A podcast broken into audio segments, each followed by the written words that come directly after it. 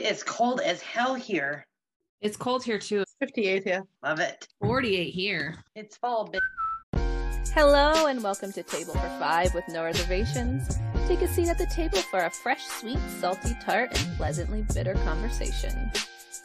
Thank you for taking a seat at the table. This is our no reservations closeout of our adult series. We're talking about adults, our kids becoming adults in this community. Tonight I have Rachel Flanagan, Hey, everybody. Kim McIsaac, Hi. Jamie Ramos, Hello.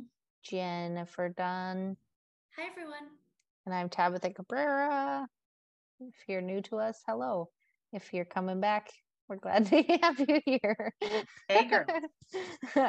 Tonight, we wanted to kind of wrap up our series. We were talking about lots of things adult services, people who have sent their kids off, other tracks that some of our kids take.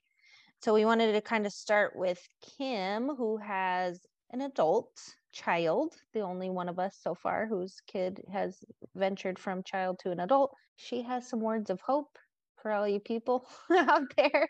So, Kim, talk to us a little bit about Alyssa's growth as an adult, because this is important for people to hear. Up until Alyssa was, I'd say, probably almost close to 18, she had pretty much no sounds. She had some more understanding than she had in the past, but still pretty limited. And she was not completely engaged with us all the time. She would be in her room a lot on her iPad. And then she would just come out once in a while. And then when she came out, obviously we would try to engage her, but she didn't really seek out our engagement that much. She kind of was just doing her own thing. And we just kind of let her do her own thing because it was peace and harmony. And it was just pretty much easier that way. There was four kids in the house. There was shuffling back and forth to activities. Um, and she had just kind of reached a point of calmness probably really started around i'd say 14 so we kind of just let her be basically. And then around 18 she started with some approximations like she could say like the h sound for high and the b sound for ba and i had drilled mama mama mama in that girl's head since she's been two years old. So she sort of could start saying mama. Sometimes it would come out like ma ma pa but i took it. But she didn't necessarily know that i was mama. She was just saying the sounds which I was happy with because when you have no sounds, no sounds, and then you get Mhm. any sound, it's everything. So I took it. She can say mama. I- I don't care if she knows that's me or not. She could say it. But it was inconsistent, you know, because sometimes you would ask her to say it and then she couldn't. And the same thing, kind of like da for her father. So it was just like these little tiny improvements, but were actually like a humongous step at the same time. That was around 18. And around 18, she went to the transitional program where they started working on a lot of other things like life skills and going out in the community.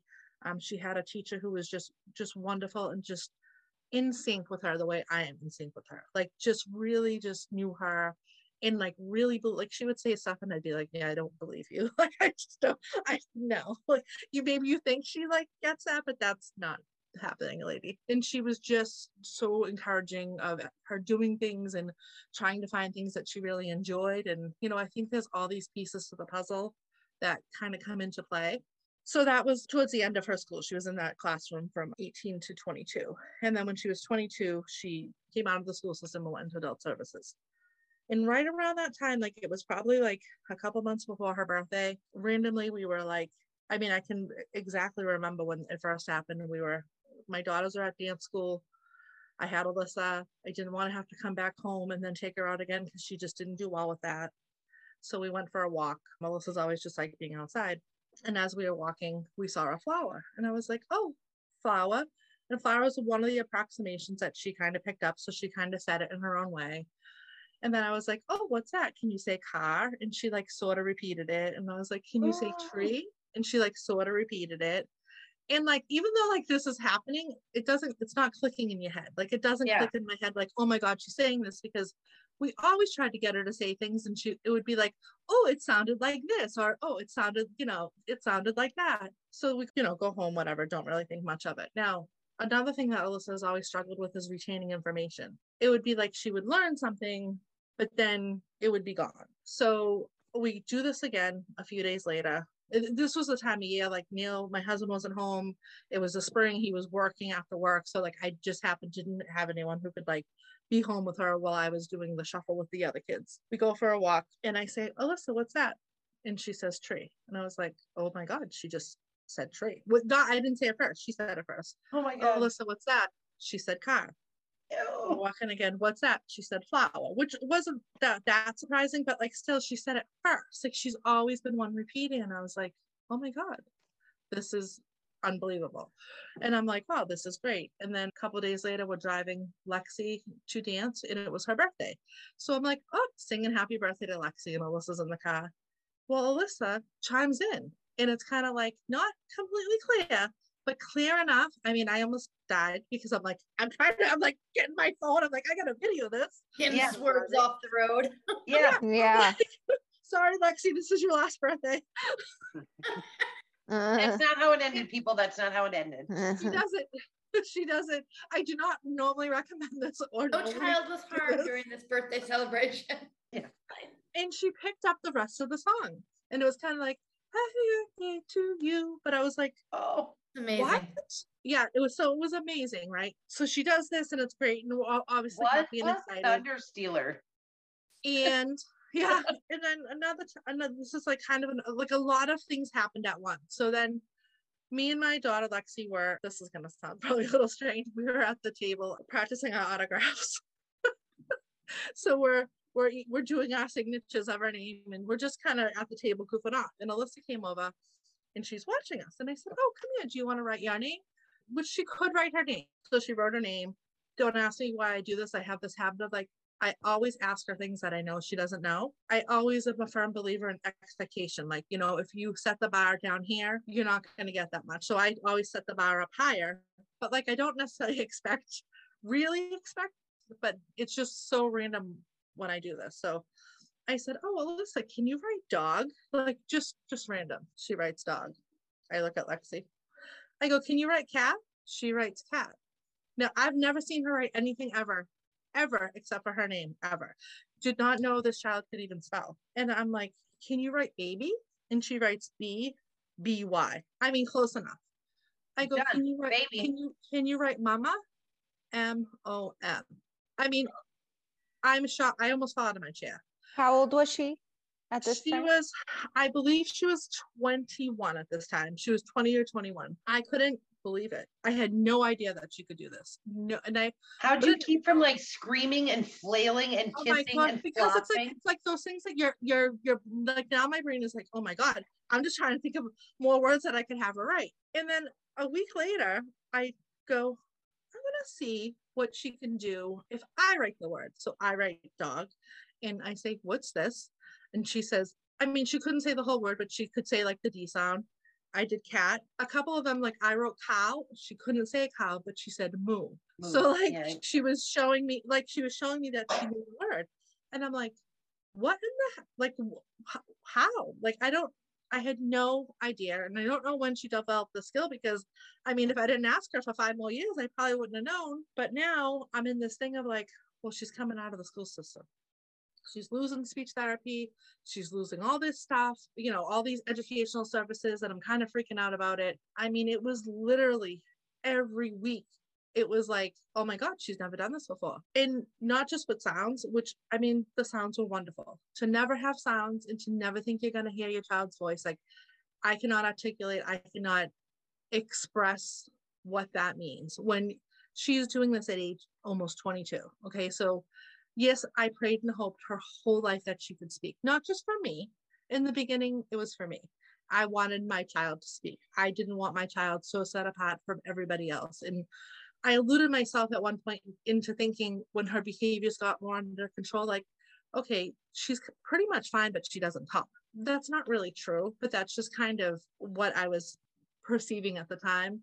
And if she could just talk, she would be like everybody else. I mean, it couldn't be farther from the truth, but these are just kind of the things that Yeah. you yes. when you have a child who doesn't speak and everybody around them speaks, I mean, they really are set apart, especially after Mhm. a certain age. Yep.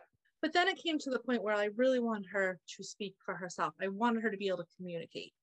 And, you know, we worked on different methods of communication. She was not a big fan of any of them. She was really good with the speech device. She got that at age 16. And I wonder if that had something to do with this because when they see it and hear it together, they can learn it in a different way. 'Cause our kids are visual learners.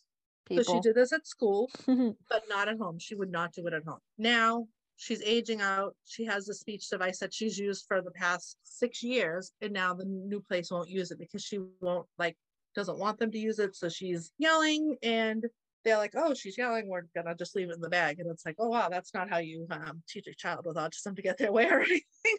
like, in you know, I kind of was trying to explain to the school, they're like, you know, it's her human rights. She's an adult. She, it's her choice to use a speech device. And I'm like, you're not taking away her want, you're taking away her ability to communicate. Like, I'm Yeah. her mother. I can figure things out for the most part, most 90% of the time.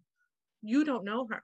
Right. You're not going to be able to figure out what's wrong. I mean, Right. I'm not saying I always can, but most of the time I can. I had to get called to the school three different times because she was so upset and they couldn't figure out what was wrong with her. And it was like so frustrating to me because it's like you people won't even try to do this with her. And that's Um, because of there there's a gap in the transition. So when you're a child, your parent gets input on basically what is happening in your program or school. But when you move to a, an adult service, like you were saying, there's like rules on Well, and, it's I still have the input, but there's not a special education teacher there. requirement. Yeah. there's not a speech there's a speech therapist who consults with the program who might be in once a month once every other week you know she's not hands-on in with the clients it's kind of like they meet with the staff which i don't even think it's the teachers necessarily i mean they're not teachers i just call them teachers but with the caretakers they meet with like the case managers and stuff you know so it's not the same type of speech that she got in school so there's nobody who's really like knowledgeable enough, you know, and they have a group of, you know, eight or nine people don't have different needs. And they can't necessarily take all this focus and energy to try to get her to use a speech device. And now she's like screaming on the floor because she doesn't want to. And they're seeing it as like they're upsetting her, trying to get her to do something she doesn't want to do. But like that's just really not really what it is. She just Right. it's well, and I think really when I really thought about it, that whole iPad was catered to her school that she went to. The Yeah. staff was still on there. The everything was catered to that other school. I swear that she was probably like, "You guys are stupid. I'm not using this because it goes to the other school. Yeah. Why would she use something with pictures that are to nothing to do with where she is? I mean, it really made sense when I really thought about it like a month later. So that was kind of frustrating. I'm like, well, what do I do now? So I started working with the speech device with her and just doing things like do flashcards and just doing like simple things like she'd go and find stuff and she liked doing it. I think she liked the one-on-one attention that she was getting. But the things that she was doing were like she's finding stuff. She's uh, she's knows so much stuff that I don't realize she knows. Yeah. And then on top of that, she starts engaging with us. Like she's, I'm like, oh, she's really coming out of her room all the time. She's really, I mean, she still has a hard time with this because without words, it's really difficult to get interaction. You know, she has her like silly little games that she plays with us and she, you know, she finds ways to do it. But she spends a lot more time in the house with us now. Like when I was just reading this post from Thanksgiving four years ago, and I was like, this is the first year that she sat out and had Thanksgiving with us. And I'm like, what? Really? Because i feel like now she's done this forever. But it's really only been for three years that she's done this. She sits at the table she peels potatoes she helps. Like she's just she wants to be with us and she wants to learn things. And she didn't have that. She didn't have that for a lot of years. So i wasn't looking for that anymore because it just you kind of just accept what is. All these people are always telling you if they don't do this by age 12, if they don't do this by age 15. And honestly, I didn't think all these things didn't happen by 18 years old. I'm not thinking they're going to happen. But she had such an explosion of learning and the sounds kept coming. I mean, she probably has at least 50, probably more approximations. I mean, she has apraxia. So you can't always understand everything she says well. Some things she can say clearly, some some things aren't as clear. But I'll tell you this morning, my daughter did her laundry but didn't do the socks. So I had to go and find socks. All this stuff is always kept together. So I had to, she's very specific in what type of socks she likes. So unless it's her father. With her father, she'll wear any type of socks. Don't even ask. Don't even ask. Um, so I get her socks and she puts it on and she looks at me and she goes, too small. And I go, it's too small. Now it's tight. It's one of those socks that are tight around the calf. She likes the ones that are a little more loose. And I said, okay. And I went and I got her another sock. Now, it wasn't 100% clear, but I could figure out what she was saying. Years ago, this would have been a meltdown because I wouldn't have known what her problem was. And I'd be like, Right. come on, put your other sock on, put your shoes on. We we gotta go. But she was able to communicate that like on her own unprompted, which is like still a really big deal around here. And she has probably, I'd say 30 words. Uh, she's not always able to use them to communicate because that part is still really difficult for her between the autism and the apraxia. So a lot of times we have to coach her through it. But um, she's told us things like when she wants something at the table and we're too dumb to figure it out, ketchup. Oh, we didn't take off the ketchup. You know, ranch. Oh, we didn't take off the ranch. You, I mean, you have to really pay attention to what she says, but it's similar to when a young child starts talking. You know, the mom can understand what they say, but like the other Yeah. people around don't always understand it. Some of the aunties can, some of the aunties. Yeah, can. I'm beginning to like figure out her speech patterns, so I'm able to understand a lot more. So I never thought she would speak when she didn't do it by a certain age, because that's what I was told. Yeah. And I was told that she would also never understand. And she does struggle with her comprehension of words. So when I say she doesn't understand, I mean she doesn't understand verbal words. She understands things.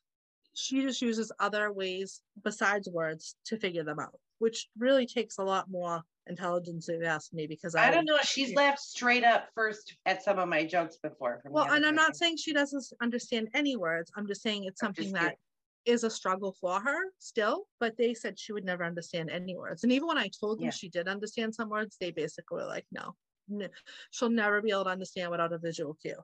But she understands so much, Yeah, you know. And if she doesn't like the sound of it, she'll just tell you, no, no, no, no. Um, but she can say no, she can say yes, she can say thank you, she says na night, just all these things. And Great like I said, the words are amazing. I mean, they're a dream come true. They really are. I can't even like sometimes like I think about it and I'm like, I still can't believe it.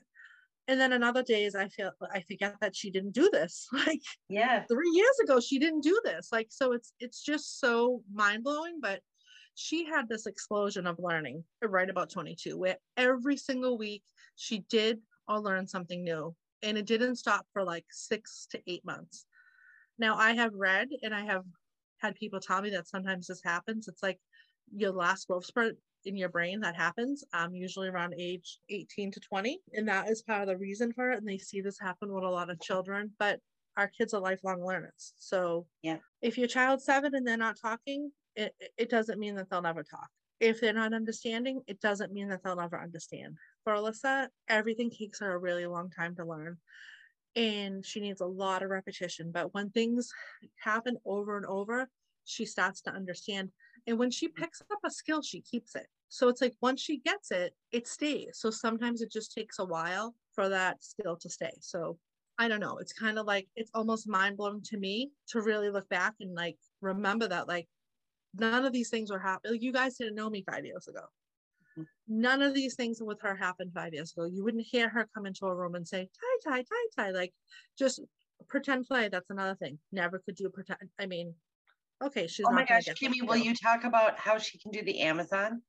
And how things will come up? Yeah, so those are other things. So she now can, if we go on Amazon, she can pick things out. We'll go through and show me things that she wants. She will also use her tiger. She has a stuffed tiger and she uses him to communicate. So this is a perfect example. Yesterday she woke up, she had the tiger in her hand. She came over to me at the table. She picked up a paper towel and she pretended to blow the tiger's nose. Well, guess what? Alyssa has a cold. I didn't know Yeah. yet because like I had just seen her for the first time in the morning. And I said, Oh, I said, is your nose stuffy? And then she went and she blew her nose. So she was using the tiger to kind of mm. show me what was going on with her. And she does that frequently. But I mean, that is also pretend. I mean, she'll pat Yeah. him, she'll say, Oh, so cute. She'll give him kisses. Like just something I never thought she'd be able to do. I mean, they tell you a lot of people with autism don't have pretend play because it's ab- Mhm. abstract, and she's very difficult with abstract things, even with understanding and stuff like that. And it's not the biggest deal. Like, I mean, okay, she's not going to do pretend play. I mean, it's really, really low on my priority list of things that I'm worried about. But to see her do it, to see it develop, Such it's just been wild. And she has this little cover up that uh, somebody gave to us and she wears it all the time and she she'll love- come out and show us. I mean, it's just She incredible. prances around in that thing. She does. But Kimmy, I was gonna say, it's like you said, like that's progress. So who knows what's next for her? I know. You know? And so her progress has definitely slowed down, but it's still there. She's still learning. She's still doing new things. It's a little slower now. Like those that first year, I mean, every week on my blog, it was like, oh my God, Alyssa just did this. Oh, I mean, Christmas. Okay, so she always has liked Christmas, but never really could understand it before it was happening. Sure, she liked gifts and she would open them and be happy about it. I mean, she would participate.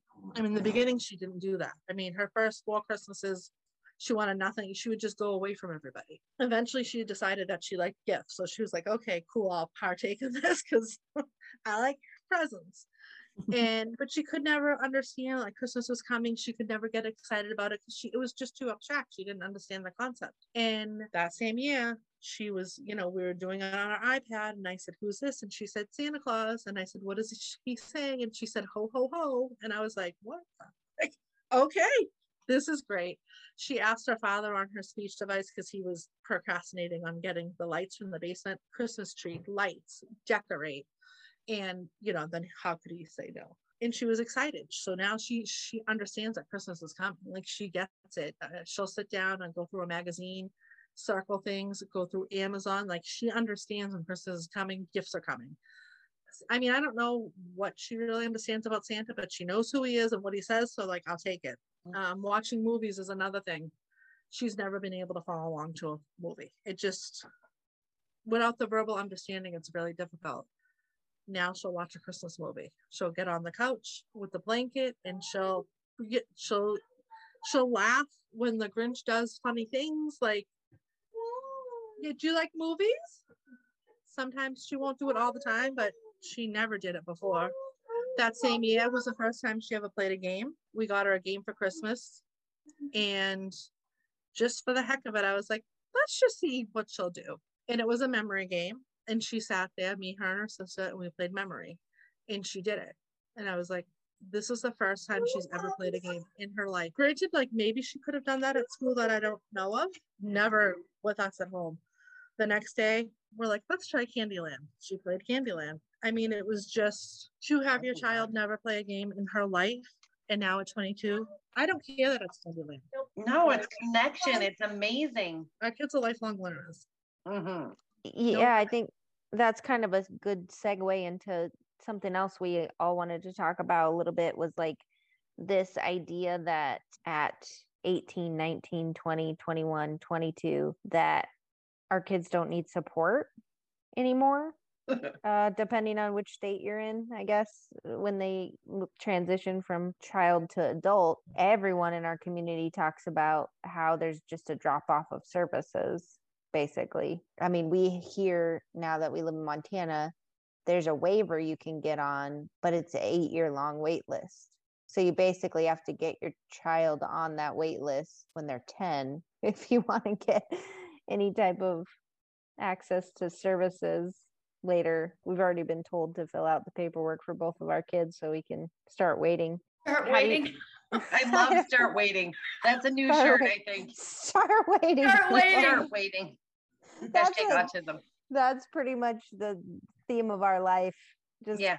jump on the wait list, keep the waiting going on. But how do you, I mean, like when I think about my kids' needs and their trajectory in this life, because they're so young, it's hard for me to imagine what we would need to set up at 18 for either one of them. Currently, my daughter's nonverbal. My son can talk, but has functional language sometimes, not other times not. Will he be able to go out on his own? Question mark. We don't know. Same with my daughter. How can you project into the future at 10 or 11 or 12 what your kid's future is going to look like at 18? Because, like him saying, there can be this massive amounts of growth in age 21 to 22. Or on the other side of that, you could be a parent that is going to be hopeful that by 12 or 13 or 15, you know, everything's going to be great. They'll be fine. Yeah. And you've lost those chunk years of being on that waiting list. And I don't know enough about adult services. I mean, I've heard all of the things from people who talk openly about this transition and the guardianship and all the people we've talked to through this series. But like when I think about my kids moving forward, it's a little bit, not a little bit, it's absolutely terrifying. Like, what mm-hmm. if they need more support? What does that look like? What, I mean, hopefully there'll be some changes in the next 15 years, willing. 13 years. If maybe we can make some legislative change, people. What we're always saying on this Off to the ledge we go. yeah.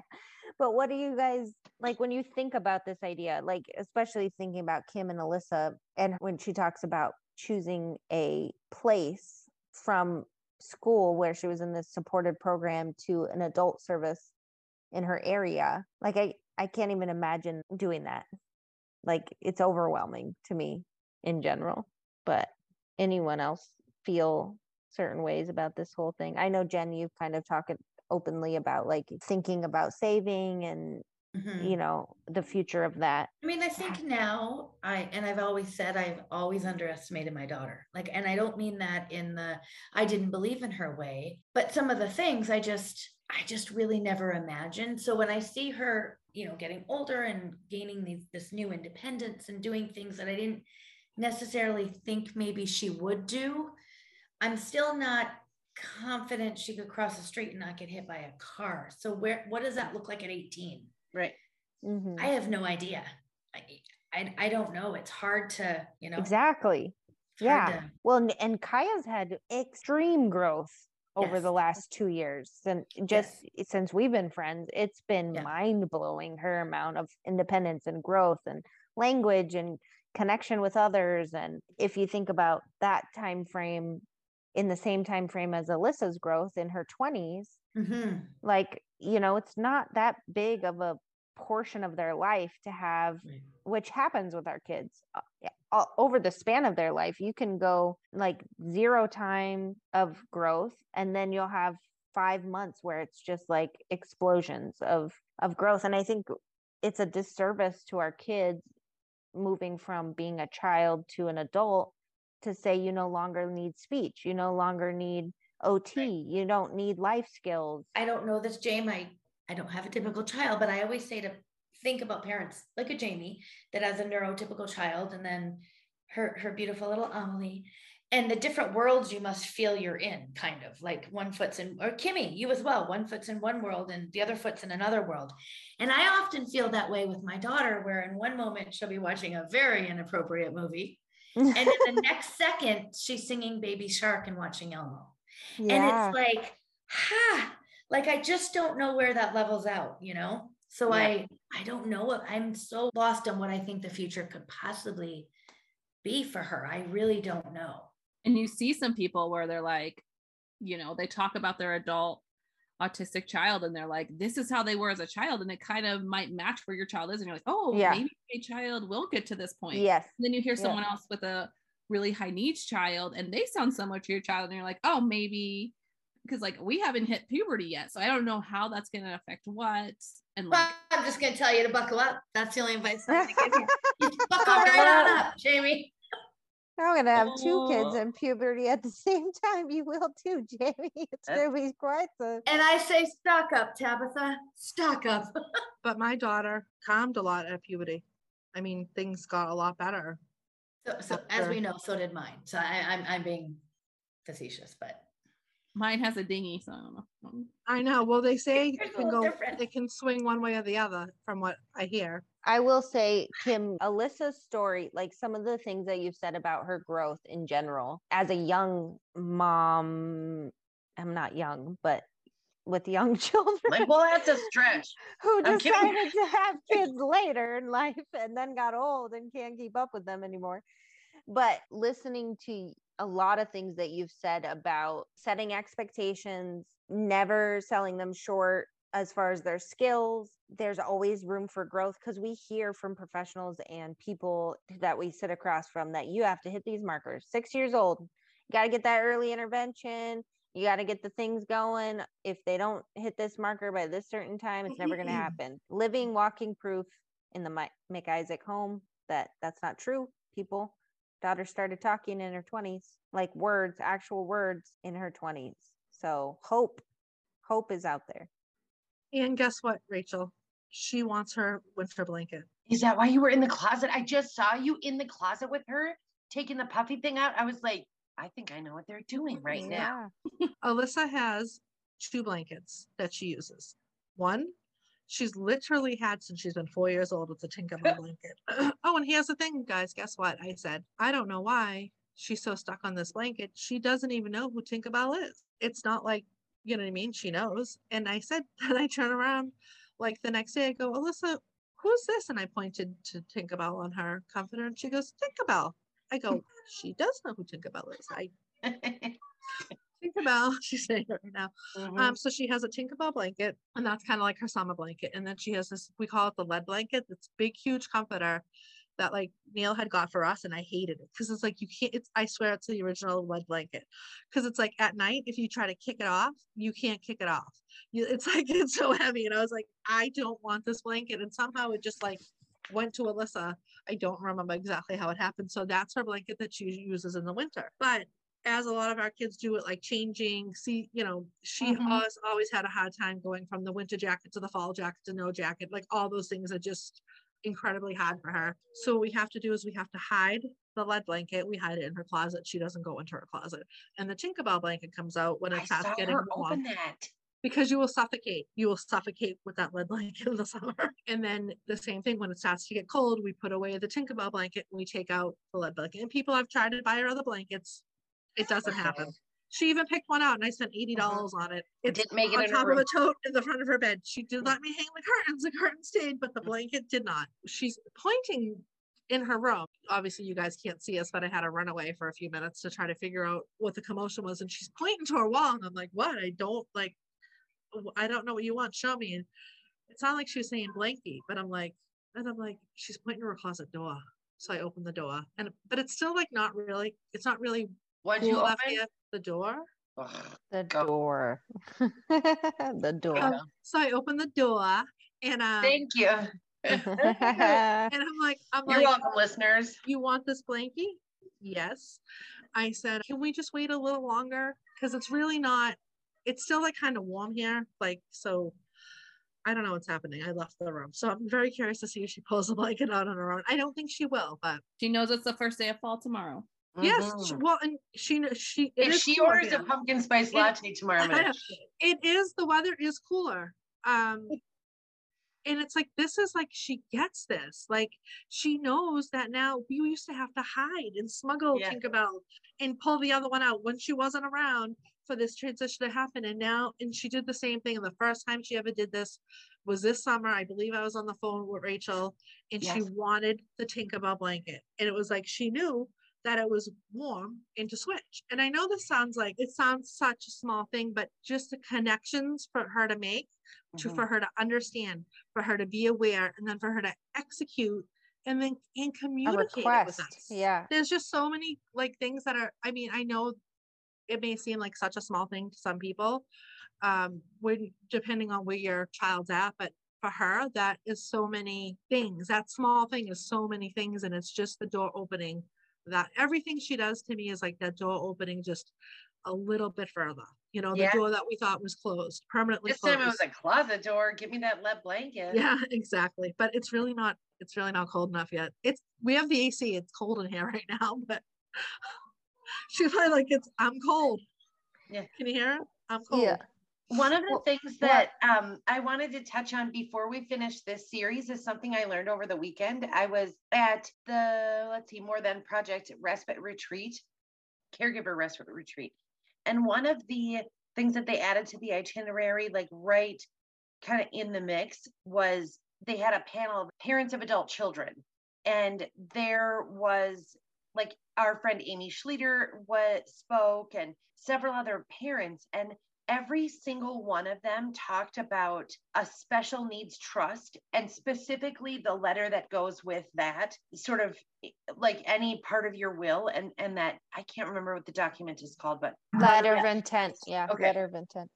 so it was so crazy to watch these parents discuss this letter of intent and the process of writing it and like getting together with people and you know, it was crazy to hear the number of dollars that each of these people's kids was getting through their different benefits and just how little that actually is and what that does. And, you know, sort of this idea of this trust always sounded like something to me that people that have a bunch of commas have for their kid, just so that it it's like instead of a college fund, you do this. But really, it's what buys toothpaste. And it's really what, you know, like it's so many things I just, it was so powerful to watch these women go from their story of like their children when they were young through school, then into adulthood, and watch the weight lift off, even in their storytelling about the successes of getting over those hurdles, you know? Well, and the special needs trust too protects like a lot of places if you make too much income or your child has money in their own name when they get older they can lose some benefits it like protects you from losing out on benefits that you should have yeah that you should have because you have because your parents or family or whoever saved money for you to live on for the rest of your life so special needs trust kind of protects you or you can set up a special needs trust like I did, and then kind of after the fact realize she can't access it till she's 65. So I stopped putting money in it because mm. you're 65. Yeah. So oh, it's there's nothing all that practical really. I think it's just and part of that it's like a thing too like as throughout this series and just us getting to talk to different moms who have kids on the spectrum it is such a thing of like some people are financially in that place where they can support their kids for the rest of their lives and some people aren't and that's a hard reality for us no matter what your opinion is people have kids at every class range. And if you end up with a child on the spectrum, you're going to have to help with theirs because there's nothing for them really. Mm. They and yes. and I, I always think that is interesting how we talk about that fall off of like how our kids are kept so busy. We have all these supports for younger children and then they hit 18, 20, 21, 22 and that drops significantly and there's like no investment in their future. Yeah. And it's what's available and you're the one that has to find the right fit. The rights to having that is seemingly gone. Well, I was reading an article about from an autistic adult, and he was saying they call it falling off the cliff because mm-hmm. you just, oh. all your potential falls off. And in this article, he was talking about even what they would classify as high functioning or kids with autism that are able to graduate college or able to this. I think the rate was, let me, this is from Market Watch, and this was in 2019. And according to their stats, there will be 500,000 adults on the autism spectrum aging into adulthood over the next 10 years and a whopping 85% of those adults that happen to graduate college on the spectrum cannot get a job. So even the kids that are like Getting able there. to school, yeah. able to accomplish all these things, they're not even giving the opportunities in life. So like there's issues all throughout the spectrum from high needs to higher functioning. It's everywhere. And it's so sad that we're not letting people meet their potential. I love that line that you said, Jamie. Like investing in their potential. Our mm-hmm. kids deserve to have people investing in their potential. What that looks like for the mainframe of society, they shouldn't be lost in the wind because they don't fit into the mold of what the expectation is for the standard track of where they're headed.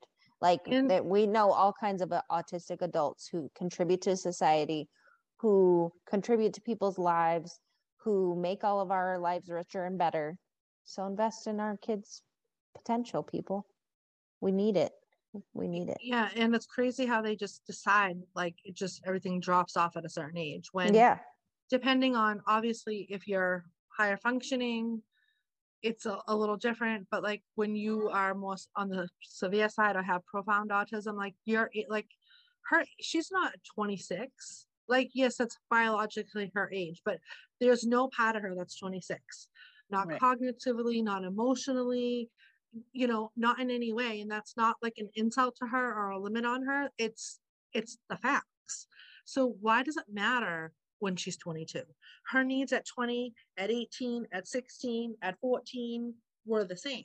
It just comes to where and also at really, 28 and 30 and 32, like moving yeah, forward. It, yeah what it just decide it's just what they decide they're going to pay for they're going to pay for up to 22 and that's it and then you have to find an access here i mean i live in massachusetts i live in a state that has lots of laws to protect lots of programs but there's no access to them Like there's no, you know what I mean? There's no Yeah. you unless you're really in the know or and have a lot of energy. I do not. I'm just like I I can't deal with phone calls. I can't deal with. I have too much on my plate to like you know investigate what services there potentially could be somewhere, but you actually can't access them because like they're out of money or they lost a contract, so now it's this agency. It's just it's bananas and they just decide this on an age and it makes but although i see i'm seeing a lot of things change to age 25 now but that just makes me more angry because she's 26 i'm like is this going to happen for her whole life is But it going to it's go up to 30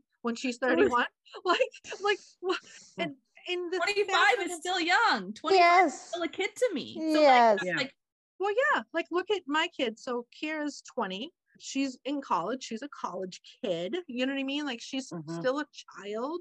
It's just crazy. And insurances you know they not necessarily saying she even needs aba but if that was something we wanted to do or came up that we felt like she would benefit from or something well our insurance only pays for that till age 18 Mhm. why? You know and then I, this aba place they're taking them older now but it's till 22 when she was 22 it went up to 18 i'm like what the hell? What the i'm gonna change her age. I'm gonna have her use one of the other kids birth certificates. Like this is You did not mean that.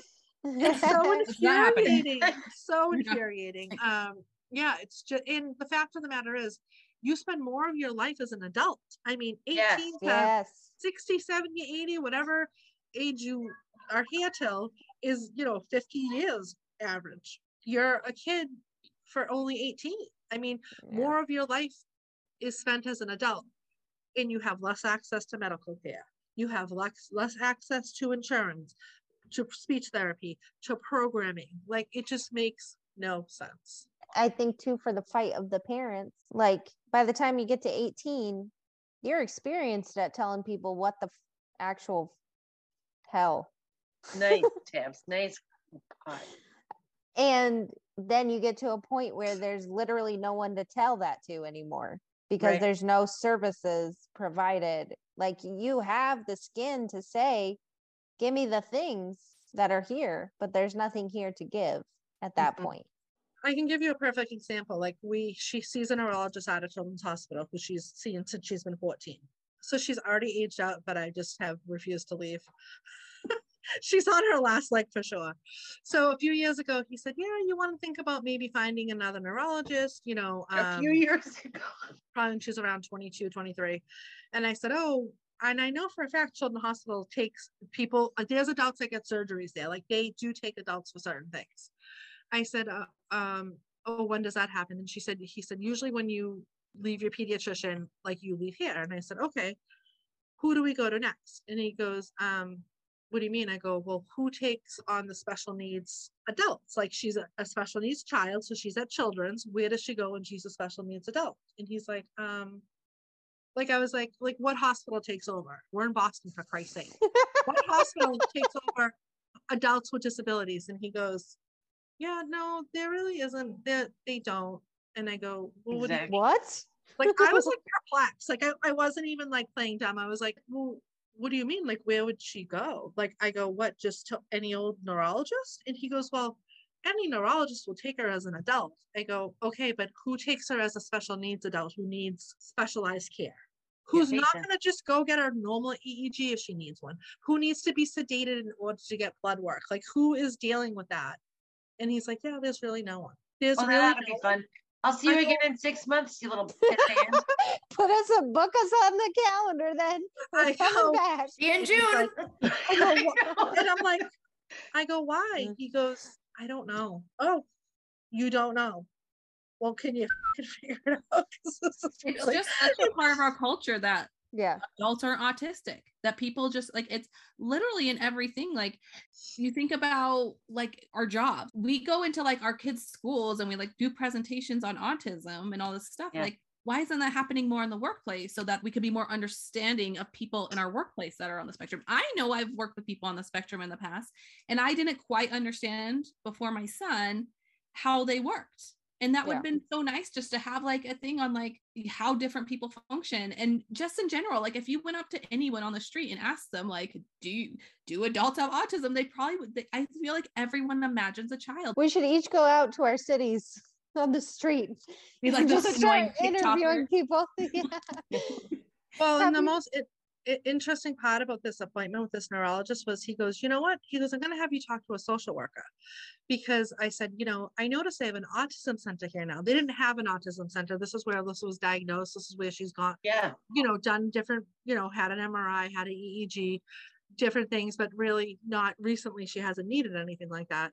It, this happened to be on World Autism Day. It was April 2nd. Just coincidentally, they were having a big old autism fair downstairs in the lobby. And I told the social worker about all the progress. I mean, this guy Kim was like, grabs her by the ear and drags her no, downstairs. he goes, this guy was like, this is amazing. I want to help you. Like, I want you to go downstairs and talk to this lady, you know, gave me some numbers. So I go downstairs and I go to the table and I'm like, yeah, like I have, this is my daughter. Like, the, you know, she came here, but you guys didn't have the autism center then. And, um, she goes, yeah, well, we don't really take adults. And I'm like, well, she's 22, you know, and I said, um, she's doing all this stuff and I want to, you know, want to see what we can, how we can help her.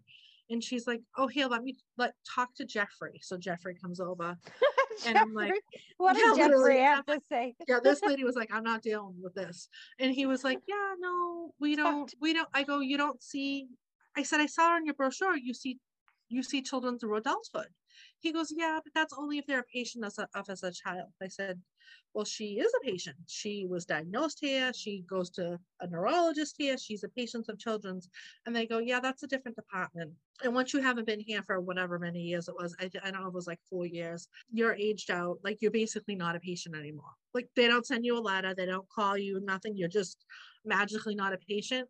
And I go, but why can't she come there if you do take adults? And they're like, no, we we won't accept them after age 16. And I mean, I immediately my eyes start filling up with tears, and I'm feeling with rage and like sadness at the same time because it's like I I can't believe that you're like to my face, to my daughter's face, just saying like, oh well, No, you no. sorry. They go, there is um a place called the Lurie like, Center Alyssa, who- they told you no.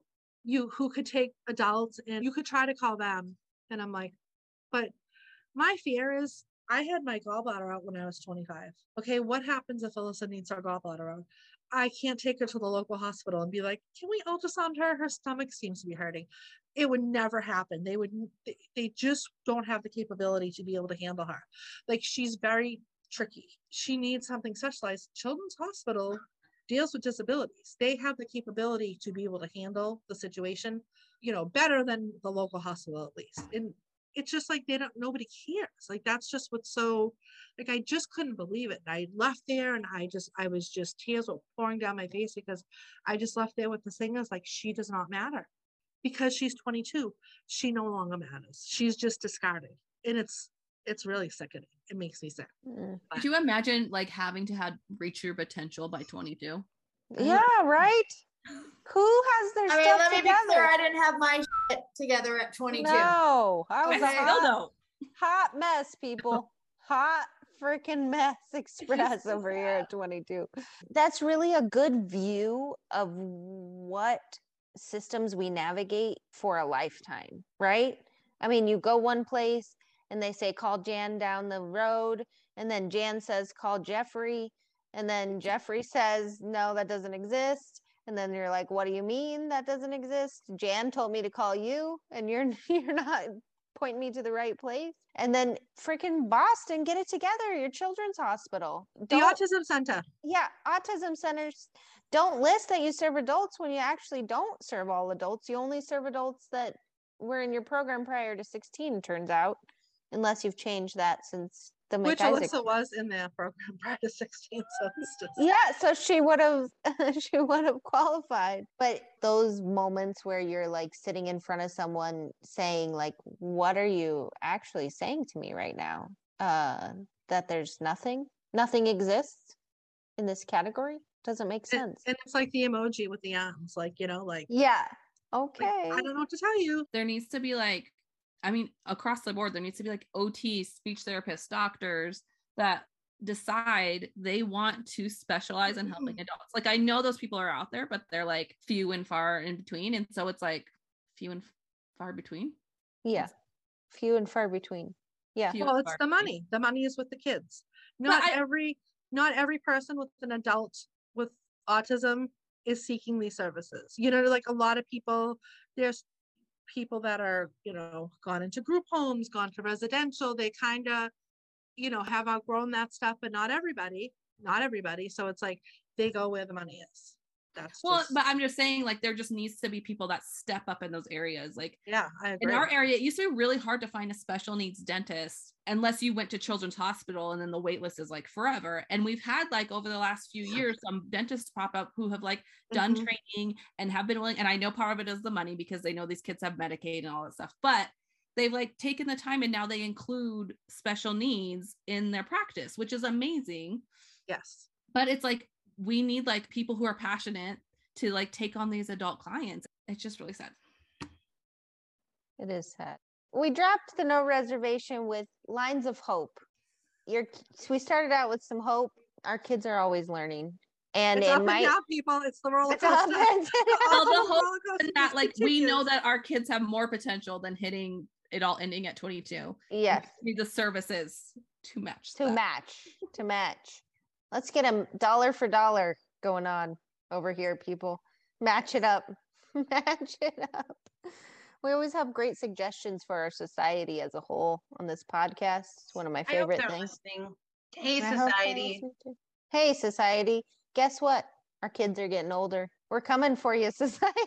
yeah. Hey, Boston Children's Hospital, I'm calling you out. We're calling you out. Millions Boston. of people are going to hear this podcast. So get it together. Get ready, Boston. uh, that's the end of our adult series. We learned a lot this series. It was good. Good. Look into the future. Great. Yep. We had amazing people on. Yeah.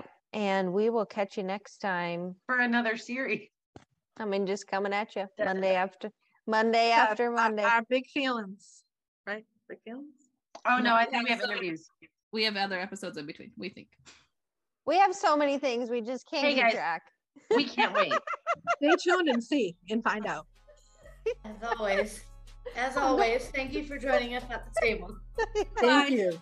Bye. Thank you for joining us at the table for this episode of the Table for Five No Reservations podcast. Join us next Monday for more, and while you wait, make sure to check out our content on Facebook and Instagram. If you are enjoying the podcast, make sure to subscribe and rate and review us wherever you listen. To contact us, you can email us at tablefor5podcast at gmail.com. We can't wait to sit with you again. See you next time.